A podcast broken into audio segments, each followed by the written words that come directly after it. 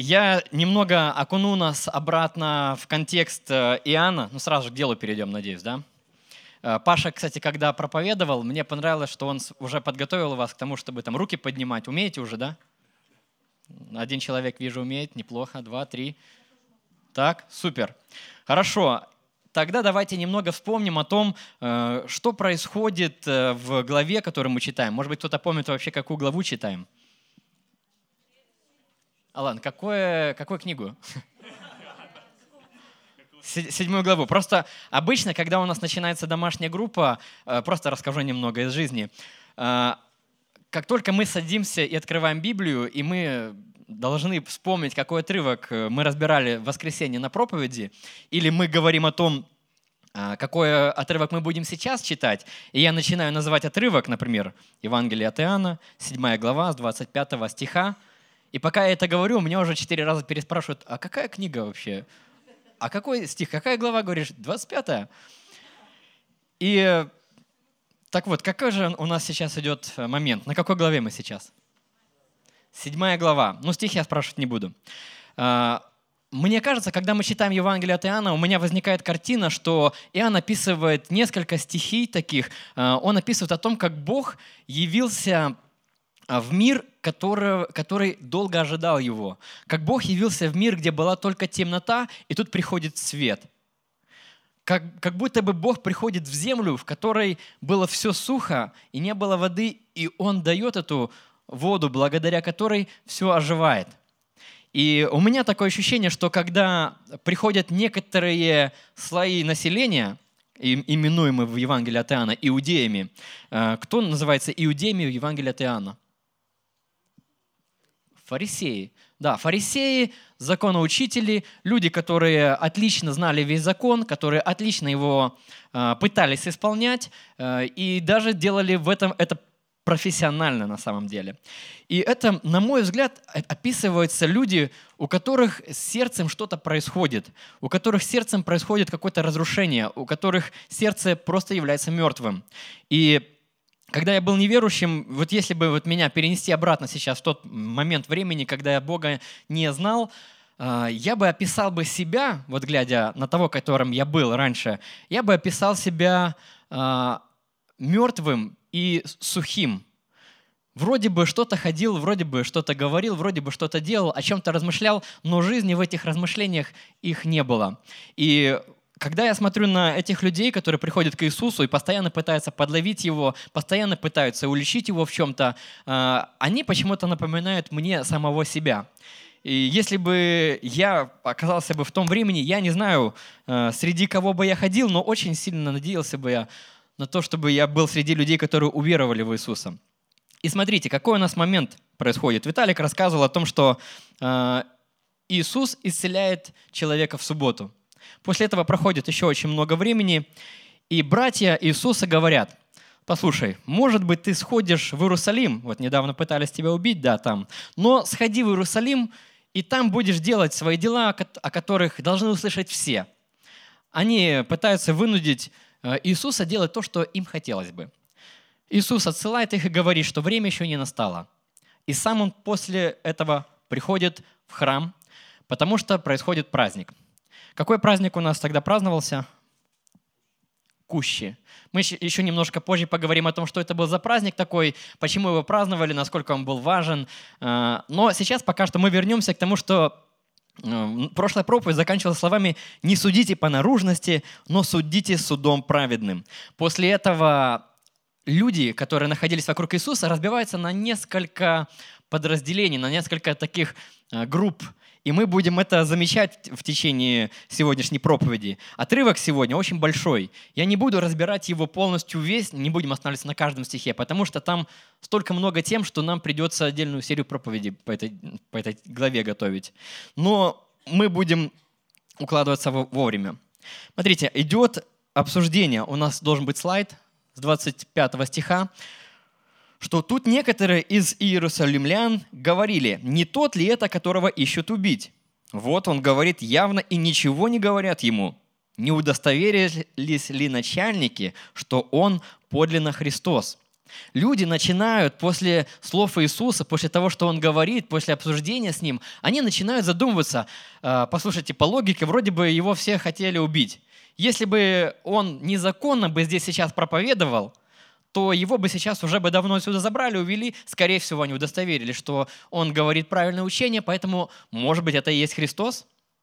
Люди начинают допускать уже в свое сердце мысли о том, что это как раз-таки тот человек, которого они все ожидали. Ну, начинаются размышления. Но мы знаем его, откуда он. Христос же, когда придет, никто не будет знать, откуда он. И начинаются размышления. В этой же главе, если мы чуть-чуть позже посмотрим, а, будут другие люди, которые будут говорить, что да он же из э, Галилеи. Оттуда вообще ни пророк не приходит, ни тем более Мессия вообще. А, мы видим, что люди разделяются на несколько лагерей. Но нам важна сейчас мысль, до которой мы сейчас будем добираться. Иисус начинает отвечать им, Он начинает с ними общаться. Иисус возгласил в храме, уча и говоря, «И знаете меня, и знаете, откуда я. И я пришел не сам от себя, но истин, истинен, пославший меня, которого вы не знаете». Обычно в это время, когда какой-то правитель один, одной страны Э, хотел поговорить с правителем другой страны. Э, в то время они не встречались друг с другом где-то на поле или у кого-то в, э, в королевстве, никто не приходил в город. Они обычно посылали посла. То есть был человек, который приходил и говорил от лица одного из царей. С послом обращались ровно так же, как должны были обращаться с тем, кто его послал – если бы кто-то оскорбил посла, то, соответственно, он оскорбил бы и того, кто его послал, того царя, которого послал. Поэтому Иисус начинает э, пояснять им. Он говорит, что вы не знаете Отца моего, который меня послал. Поэтому здесь очень важный момент сейчас настает. Он говорит, что он посол, что он представитель Бога, и что если они отвергнут его, то они, по сути дела, отвергнут Бога. Поэтому нам сейчас в, тексте, в свете этого всего интересно наблюдать, какое отношение у людей к Иисусу, а следовательно у людей к Богу. Он говорит о себе, «Я знаю Его, потому что я от Него, и Он послал меня», 29 стих. И люди начинают реагировать э, тем, что искали схватить Его, но никто не наложил на Него руки, потому что еще не пришел час. Но многие из народа уверовали в Него и говорили, когда придет Христос, неужели сотворит больше знамений, нежели сколько этот сотворил? И возвращаемся обратно к нашим друзьям-иудеям. А, они были, по сути дела, кем? Они исполняли закон, и они следили за тем, чтобы закон был исполнен. Они были начальниками, и у них была, по сути дела, власть. В этот момент приходит некий человек, который начинает своим учением э, привлекать огромное количество людей. Сколько людей к нему собралось, чтобы поесть на том берегу э, моря Галилейского? Больше пяти тысяч. Ну, там плюс-минус мы еще женщин возьмем, детей. Э, очень много людей огромное количество людей начало ходить за ним и начали уже говорить, что а не Мессия ли это? Может быть, это Он Христос? Может быть, это тот, кого мы все ждем? И они, очевидно, начинают понимать, что пришло время, пришла пора э, взять в руки контроль. Потому что если они ничего не предпримут, то люди просто-напросто пойдут за Иисусом. Поэтому 32 стих. «Услышали фарисеи такие толки о нем в народе, и послали фарисеи и первосвященники служителей схватить его». Служители, о которых здесь говорится, это стражники. И Иисус начинает общаться уже не просто с людьми, не просто с народом. Он уже не просто пришел в храм и общается со всеми подряд, а, а он уже общается с представителями иудеев. И он начинает им говорить, что «еще недолго мне быть с вами, и пойду к пославшему меня». Будете искать меня и не найдете, и где буду я, туда вы не можете прийти. Эти два стиха нам сейчас важны, мы будем над ними размышлять. Э, из, этого, из этих двух стихов, как вы думаете, куда Иисус собрался идти? К Отцу. Что это обозначает? Так ли это просто пойти и сходить к Отцу Небесному? Мы не можем просто так пойти сходить к Небесному Отцу и потом вернуться. Это э, не такое уж и простое действие. Он говорит про что-то очень серьезное, и как всегда в Евангелии от Иоанна, никто никогда не понимает его с первого раза. Если вы будете читать, никто никогда э, не понимал с первого раза то, что говорит Иисус. Он начинал им потом пояснять. И здесь он говорит, что «Еще недолго мне быть с вами, и пойду к пославшему меня. Будете искать меня, и не найдете. Где буду я, туда не можете прийти. Будете искать меня, и не найдете». Эти слова напоминают мне почему-то о многих людях, с которыми я сейчас общаюсь. Э, у меня вот на работе очень много таких людей есть. Уверен, у вас в вашем круге общения тоже такие люди есть, которые, они знают, что Бог есть. Они знают, что ну, верить нужно, это правильно. Но просто есть какие-то причины, по которым они ну, прямо сейчас не могут быть верующими. То есть э, это сложно перейти просто из одной жизни в другую, начать исполнять все, что говорит Бог, это на потом можно отложить. И сейчас я говорю эти вещи, и они звучат для вас, наверное, как э, некое клише о людях, которые знают, что есть Бог, конце жизни я покаюсь. И почему-то, когда мы читаем эти слова, хочется сразу же подумать вот об этих людях. Что, ну да, друг, чего ты, покайся, узнай о Боге. Бог существует, Он реален, начни верить сейчас. Но я читая эти два стиха, хочу, чтобы мы с вами подумали, а с кем он разговаривает? Разве он разговаривает с неверующими людьми? Разве он разговаривает с людьми, которые э, были атеистами или гностиками, или людьми, которые верили в то, что есть вселенский разум? Он говорил не с этими людьми. Он говорил с людьми, у которых есть четкая система, в которую, благодаря которой они верят. Это люди, которые знали, что Бог един. Люди, которые знали, что слушаться Бога надо. И мне на самом деле очень часто кажется, что, скорее всего, здесь нужно сравнивать не с неверующими людьми, а с нами. А, я разговаривал с некоторыми ребятами нашими, а, которые ходят иногда на домашние группы, а, и они говорят примерно следующее. Да, я знаю, что Бог есть, но пока что я еще ну, не хочу его принимать. С этими людьми мы легко разбираемся. Но когда, когда так начинает говорить верующий человек, кажется, что верующие люди так не говорят, но люди, оказывается, так говорят. Люди, мы это говорим, потому что у нас есть вещи, которые мы еще не оставили с прошлой жизни. Возможно, у нас есть какие-то привычки, которые мы все еще не можем от них отказаться и мы просто не хотим подчиняться. Мы не ищем э, в этот момент, не ищем воли Бога. Смотрите, Иисус говорит, что будете искать меня, но уже не найдете. И меня сразу же в голове возникает мысль о книге Исаия. У нас есть слайд с одним стихом, который, на мой взгляд, отлично описывает э, проповеди, которые говорил Иисус раньше. Помните, он раньше говорил, «Э, ищите и найдете, стучите и отворят вам.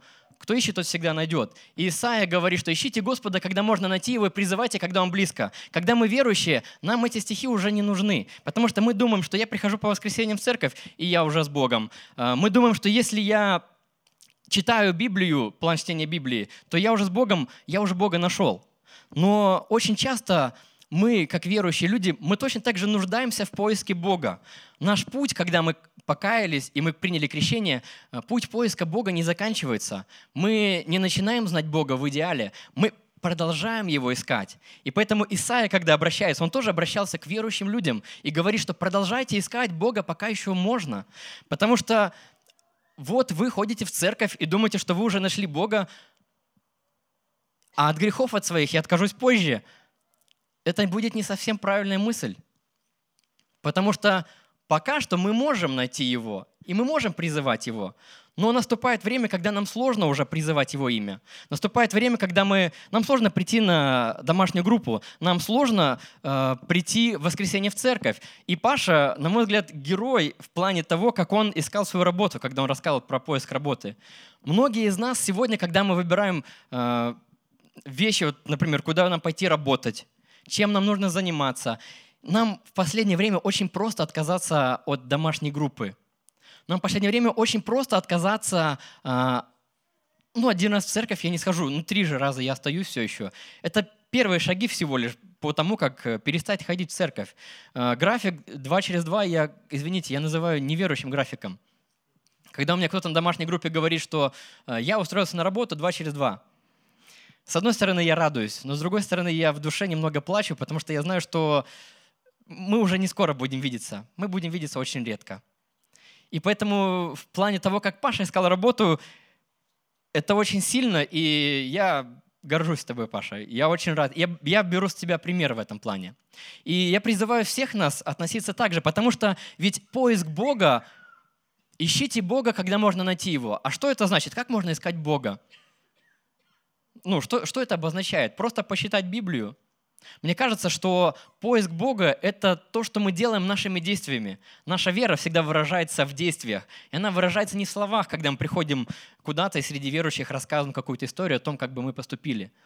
А наша вера выражается в конкретных делах, когда тебе нужно выбрать работу, и ты принимаешь серьезное решение, которое несет последствия долгосрочные. И нам сложно принимать э, решения, которые несут долгосрочные последствия. Ну, потому что твоя жена сидит рядом и смотрит на тебя и говорит, ну так может быть ты уже что-то сделаешь? И в этот момент очень сложно. Вот именно в эти моменты проявляется наша вера. Когда мы берем Библию, и когда нам сложно после работы, не хватало времени, но я прихожу и все равно читаю ее. Я ищу Бога и ищу Его не в словах. Я понимаю, что я и так мало сплю, и найти дополнительных 20-30 минут на молитву очень сложно. Но я встаю и это действительно делаю. Более того, я иду и вместе с другим человеком, у которого нет молитвенной жизни, я вместе с ним собираюсь и вместе с ним молюсь. Потому что, может быть, он не ищет Бога, потому что никто не помогает. Но ищите Бога, пока есть такая возможность. Ну что Исаия имеет в виду? Что значит искать Бога? Он дальше даже там продолжает, я этот слайд э, не включал,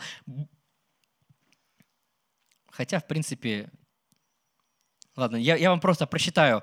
А, Исаия говорит о том, чтобы мы продолжали эти поиски, да оставить нечестивый путь свой и беззаконник помыслы свои, и да обратиться к Господу, и Он помилует его и к Богу нашему, ибо Он мил, многомилостив. Так, странно, да? Что это значит искать Бога? Оставить нечестивый путь свой и беззаконник помыслы. Так это ж не про нас. Мы же все пути уже пооставляли давно.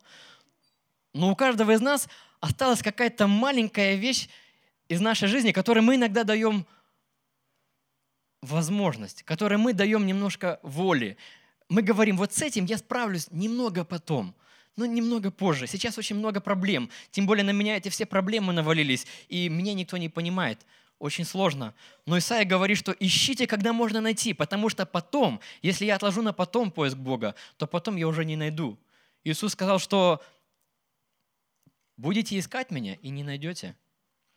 Оказывается, что может найти, так, наступить такой, такая пора, когда мы дадим ненужным вещам в нашей жизни столько власти, что потом мы уже не сможем найти Иисуса. Мы уже потом заблудимся, и мы не сможем вернуться – и реакция этих людей очень интересна. Она примерно такая же, как и у нас обычно, когда мы э, на, домашке разбираем что-то. Иисус говорит утверждение и реакция этих людей. При этом иудеи говорили между собой, куда он хочет идти, так, что мы не найдем его. Не хочет ли он идти в эллинское рассеяние и учить эллинов? Их мысль, он говорит, я пойду к отцу. Их мысль, он пойдет к отцу, он что, пойдет просто в другие города? И он говорит с ними на очень простом, на очень понятном языке. Но сердце их уже давно закрыто к тому, чтобы понимать его. Почему он все время говорит о том, что вы не знаете Отца моего Небесного? Если бы вы знали Его, то вы бы давно приняли меня, потому что Он послал меня когда говорит Иисус какие-то слова, они иногда нам непонятны, потому что наше сердце не принято для того, э, не настроено для того, чтобы принимать. Оно является как засохшая земля, в которой давно не было воды. Кто-нибудь когда-нибудь разводил э, какие-то цветы, может быть, э, растения какие-то у вас были? У кого, может быть, в детстве или, может быть, сейчас э, вы были как-то связаны с тем, чтобы растения какие-то выращивать? Любые, кактусы, цветы, есть, да? Я вот приходил к Сергею Куделичу домой, он, оказывается, разводит иногда немножечко растений. Приходите к нему в гости, там даже перец у него есть. Чили. А, и я пришел как раз-таки в один момент, когда, а, когда Сергей с Олей посмотрели на, на, на цветок или на перец, который, по идее, как я понял, на днях засох, потому что с ним что произошло? Не полил вовремя. Как долго? Неделю, может. У меня в детстве были кактусы, и они, в принципе, не требовали много того, чтобы их часто поливать, поэтому если я забывал поливать кактус, это уже было не неделя, это уже было пару месяцев. И вот иногда бывает, что я забыл полить этот цветок, но потом я все-таки полил, и он же восстановился, все было хорошо, все было в порядке. Но если бы я это сделал через 3 через 4 месяца, там уже лей, не лей, ничего не поможет. И Иисус говорит, что а, ищите, пока есть возможность. Потому что вы потом начнете искать, и вы не сможете прийти туда, где я есть. Вы можете запустить свое сердце сейчас так, что потом уже вода не поможет. Вы не будете искать Бога по-настоящему. И поэтому пока мы можем, пока мы имеем возможность искать, давайте мы будем искать Бога. Ищите Бога, пока можете. И они, начи... Но они продолжают дальше упорствовать в этом. Они не начинают рассуждать об этом. Они говорят так, что значит эти слова, которые он сказал, будете искать меня и не найдете, и где буду я, туда не можете прийти. На этом закончилось их рассуждение. И мы возвращаемся сейчас к празднику Кущей. Э, у израильтян было три основных праздника, которые им необходимо было праздновать. То есть они были обязаны праздновать эти три праздника. Первый праздник был какой? Пасха. Второй праздник – Кущи, вот как раз-таки тот, который происходит. И третий –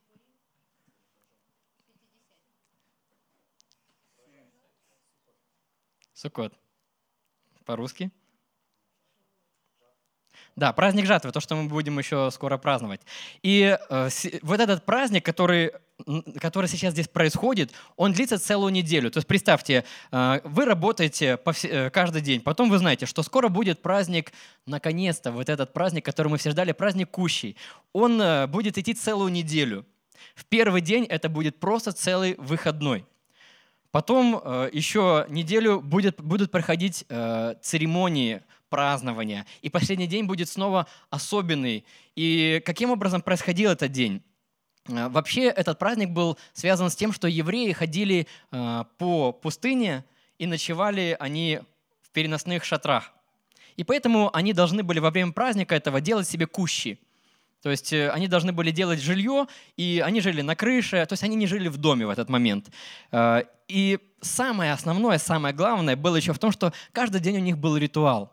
И вот мне хочется, чтобы мы сейчас вот в контексте Э, следующей истории, как вообще они праздновали. Я немножко прочитаю, как они это, э, что, что они делали в эти дни. Э, у них были ритуалы, и мне нравится, как Иисус проповедует. Иисус выбирает потрясающие возможности для проповеди. И после после того, как они, например, ночевали, у них каждый день проходило служение, у них было жертвоприношение, а, они приходили с ветвями а, к жертвеннику, обходили его вокруг. Но самое главное, что там было, а, служители были, которые ходили в источник, у них был недалеко Силамский источник, они набирали там воду и приносили эту воду к жертвеннику и выливали ее, смешивали там с вином и выливали это на жертвенник и приносили это в жертву Богу. И они это связывали э, с воспоминанием о том, что Бог благословляет их нужным количеством воды в плане того, что Он дает им дождь для того, чтобы у них был урожай. Этот праздник они праздновали уже тогда, когда весь урожай был собран.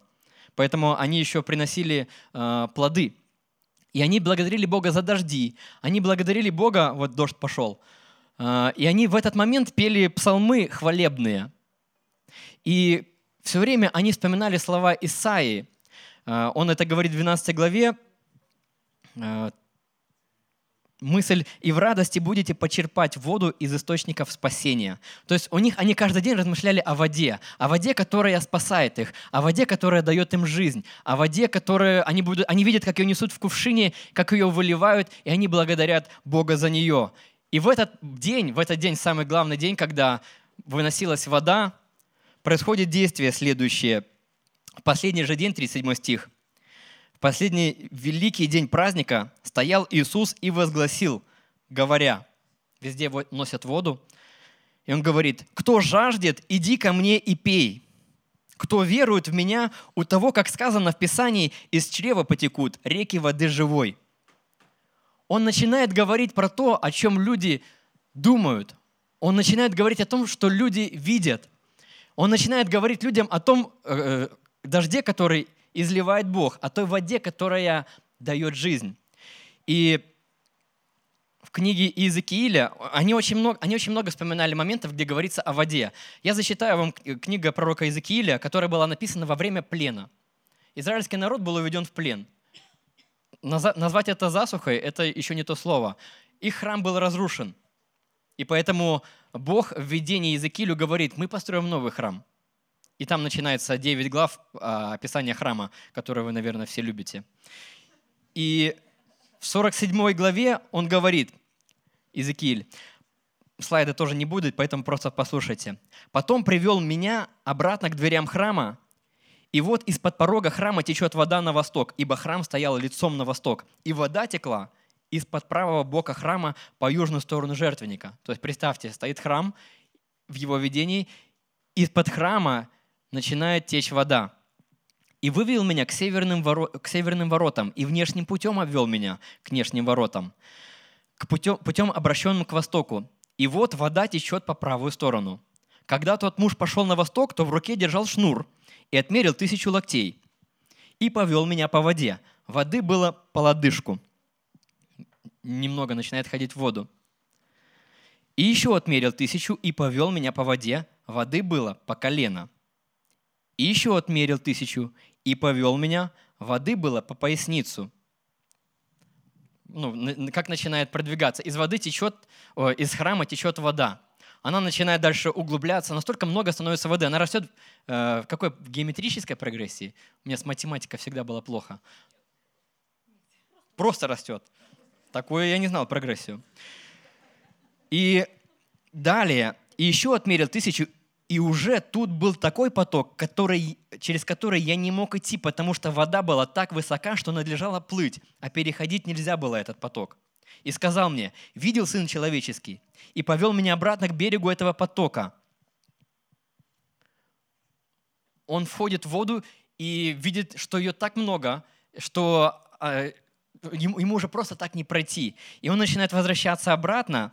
И когда я пришел назад – и вот на берегах потока много было деревьев по ту и другую сторону.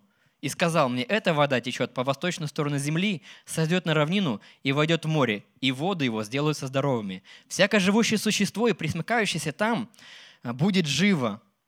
И, он, и дальше он продолжает мысль о том, что все оживает. То есть картина, я просто перескажу своими словами. Стоит храм, из которого начинает течь вода, и она охватывает всю землю. И вокруг нее начинают э, расцветать все эта аллегория идет с Эдемским садом. Говорится о том, что Бог, а незадолго до этого в книге пророка Иезекииля говорится о том, как Бог покинул этот храм. И слава Господня перенеслась. А тут он снова рисует картину нового храма, из которого течет вода, которая оживляет все вокруг, которая оживляет все земли.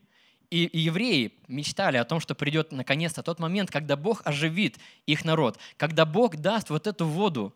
И мы сегодня возвращаемся сейчас в этот момент, когда Иисус говорит, что кто желает пить, что делайте?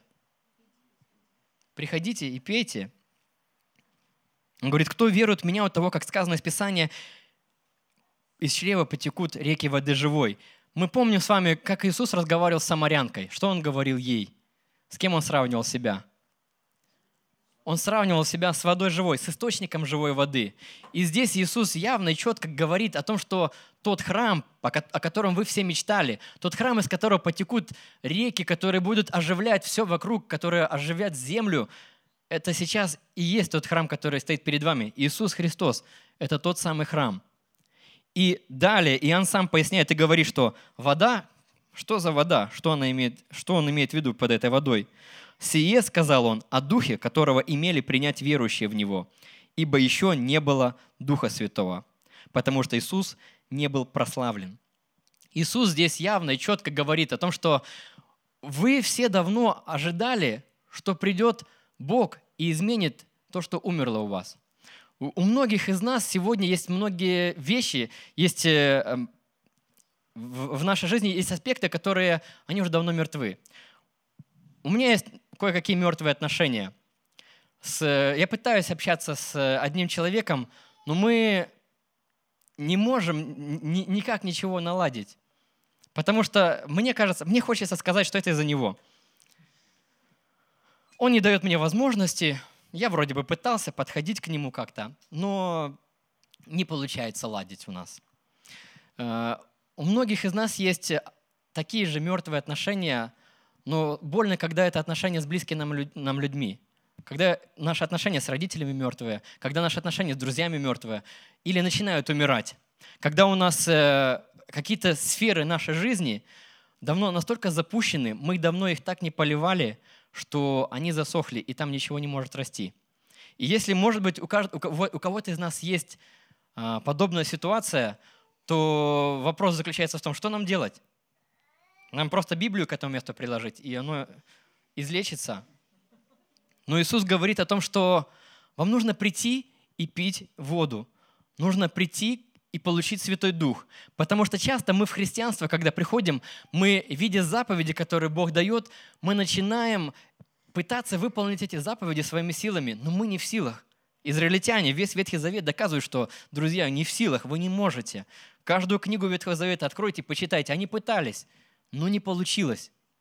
И поэтому Бог приходит и говорит, что я дам вам силу, вы своими силами не сможете это сделать. Поэтому ищите сейчас, пока у вас есть возможность, ищите, откуда получить эту силу. Эта сила приходит только от Духа Святого. нам кажется, что нужно помолиться, и Бог поделится немножко своей силой, и я буду силен. Но нет, я силен никогда не буду.